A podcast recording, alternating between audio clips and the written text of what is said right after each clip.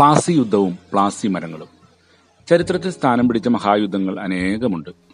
അതിൽ തന്നെ നാഴികക്കല്ലുകളായവ ഏറെയുണ്ട്. അതിശത്വം നേടിയെടുക്കാനുള്ള രണാങ്കണങ്ങൾ നമ്മുടെ നാട്ടിൽ പലതുമുണ്ടായി. അങ്ങനെയൊന്നിന് ഒരു വൃക്ഷത്തിന്റെ പേര് ലഭിച്ചു. അതാണ് പ്ലാസി യുദ്ധം. പ്ലാസി മരങ്ങൾ നിറഞ്ഞ യുദ്ധപ്പറമ്പിൽ ബ്രിട്ടീഷുകാർ നേടിയെടുത്ത വിജയം. ഭാരതത്തിന്റെ സമ്പത്തിൽ നോട്ടമിട്ട് പല വിദേശ ശക്തികളും ഇവിടെ എത്തി. വാളുകളും തോക്കുകളും പീരങ്കികളും ഉപയോഗിച്ചു. നാട്ടുരാജാക്കന്മാരെ തമ്മിലടിപ്പിച്ചും സന്ധി ചെയ്യിപ്പിച്ചും സകലതും ഇവിടെ നിന്ന് അപഹരിച്ചു. എന്നിട്ടും ഈ നാട് എല്ലാവരെയും ഇങ്ങോട്ടാഘോഷിച്ചു കടൽ വഴിയും കരവഴിയും പലരും വന്നു ചേർന്നു. ഇങ്ങനെ വന്ന ചിലർ അതിനു മുമ്പ് വന്നവരെ തുരത്തിയോടിച്ചു.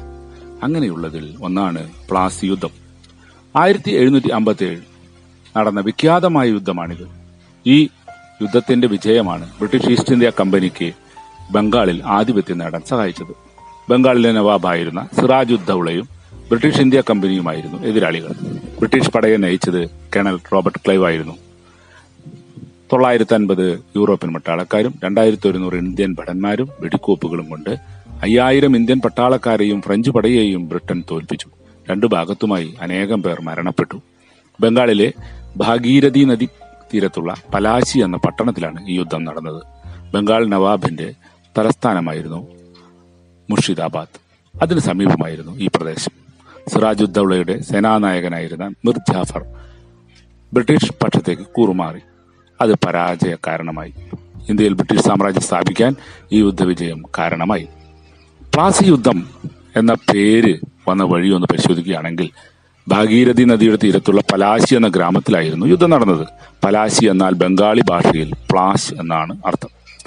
ഇവിടെ ധാരാളമായി കണ്ടിരുന്ന മരമാണിത്. ഹോളി ആഘോഷത്തിനുള്ള നിറം നിർമ്മിക്കുന്ന പൊടി ഗുലാൽ ഇതിന്റെ പൂക്കളിൽ നിന്നാണ് ഉണ്ടാക്കിയിരുന്നത്. പ്ലാസിൽ നിന്നാണ് പ്ലാസി എന്ന പദം ഉണ്ടായത്. ബുട്ടിയ മൊണോസ്പ്രമ എന്നാണ് ഈ മരങ്ങളുടെ ശാസ്ത്രനാമം. നിത്യഹരിത വൃക്ഷമാണിത് ഫെബ്രുവരി മാസ് മാർച്ച് മാസങ്ങളിൽ ഇതിൽ ചുവന്ന പൂക്കൾ ഉണ്ടാകുന്നു. കാട്ടുപ്രദേശങ്ങളിൽ ധാരാളം കണ്ടുവരുന്ന ഈ വൃക്ഷം. പൂവിടലിന്റെ പ്രത്യേകതയാൽ ഫ്ലെയിം ഓഫ് ഫോറസ്റ്റ് എന്ന പേര് പൂക്കൾക്ക് ലഭിച്ചു. ഇവയുടെ പൂവും കായും ഇലയും തൊലിയും ഔഷധങ്ങൾക്കായി ഉപയോഗിച്ചു വരുന്നുണ്ട്. പൂരം നാളുകാരുടെ നാൾ വൃക്ഷം കൂടിയാണിത്. ചമത എന്നാണ് മലയാളത്തിൽ ഉപയോഗിക്കുന്ന പേര്. ആചാരങ്ങളിലും അനുഷ്ഠാനങ്ങളിലും ഇത് ഹോമദ്രവ്യമായി ഉപയോഗിച്ചു വരുന്നു.